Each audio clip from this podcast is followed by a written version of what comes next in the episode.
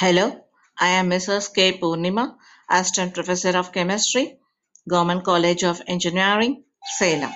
Today, I am going to discuss about the vitamin general characteristics and its classification. The term vitamin has been derived from vitalamine. Vitamins are organic substances which are required in extremely small amounts and have profound catalytic and regulating function in cell metabolism. Most of the vitamins and their derivatives are coenzymes, which are essential for many important enzymatic reactions in the cells. The vitamins are an essential constituent of most of the animal diet and are often defined by many scientists as indispensable accessory food factors. Now let's see the general characteristic of vitamins. Vitamins are of widespread occurrence in nature, both in plant and animal worlds. All common foodstuffs contain more than one vitamin, but there is no perfect food that contains all the vitamins in the right amount. Once growth and development are completed, vitamins remain essential nutrients for the healthy maintenance of the cells, tissues, and organs. The plants can synthesize all the vitamins, whereas only a few vitamins are synthesized in the animals. Human body can synthesize some vitamins like vitamin A, vitamin D, and vitamin B. Vitamin A is synthesized from its precursor carotene and vitamin D is synthesized from UV irradiation of ergosterol and vitamin B complex are synthesized by microorganisms present in the intestinal tract. All the cells of the body can store vitamins to some extent. Vitamins are partly destroyed and are partly excreted in humans. Vitamins are also referred as non-antigenic. Vitamins carry out function in very low concentration, hence the total daily requirement is very small. Vitamins are effective when taken orally.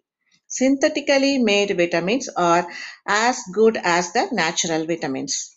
Old people need about the same amount of the vitamins as the young people.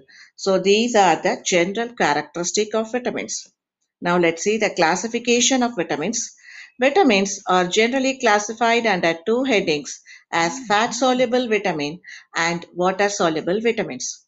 Fat-soluble vitamins are oily substances and are not readily soluble in water. These contains only carbon, hydrogen and oxygen in the structure. There are four fat-soluble vitamins. They are vitamin A, vitamin E, vitamin K and vitamin D. Vitamin A, E and K are terpenoids whereas the vitamin D is a steroid. Unlike water-soluble vitamins, the fat-soluble vitamins are stored in the body.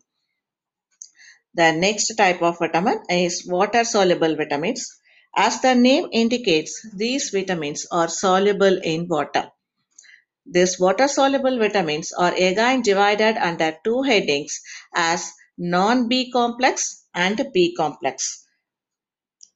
Under non-B complex category, we are having only one type of vitamin that is vitamin C. Vitamin C is also known as the ascorbic acid.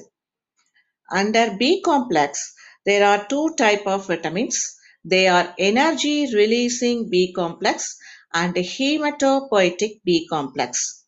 Energy releasing B complex vitamins are the vitamins which are essential for releasing the energy in the body and also they can act as coenzymes. There are five type of B vitamins under this category. They are vitamin B1, vitamin B2, vitamin B3, vitamin B5 and vitamin B7. So these five vitamins comes under the category energy releasing B complexes. Next one, hematopoietic B complexes. Hematopoietic means these are the vitamins which are essential for blood cell production. There are three vitamins under this category. They are vitamin B6, vitamin B9 and vitamin B12. So this is the classification of vitamins. In this video, we have learnt about the general characteristic of vitamin and its classification. Thank you in the next audio. Thank you.